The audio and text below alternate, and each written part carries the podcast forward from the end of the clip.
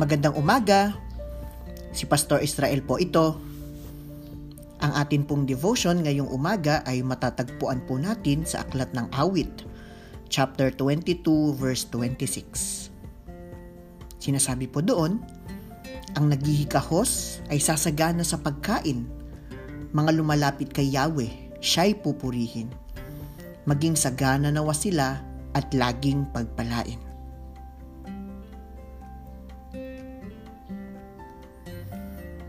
Ngayon pong panahon ng pandemya, marami tayong mga kapatid at mga kababayan na naapektuhan, lalong-lalo na po ang kanilang kabuhayan.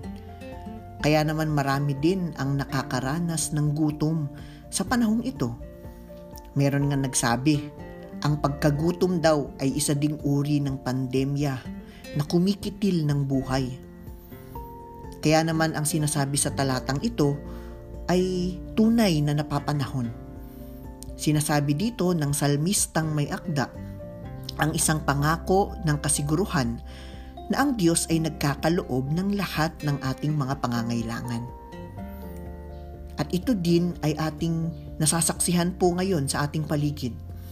Ang pagtutulungan ng ating mga kababayan ay katunayan na ang Diyos ay hindi nagpapabaya sa ating mga pangangailangan. Kaya naman nawa tayo pong lahat ay maging daluyan ng pagpapala para sa iba.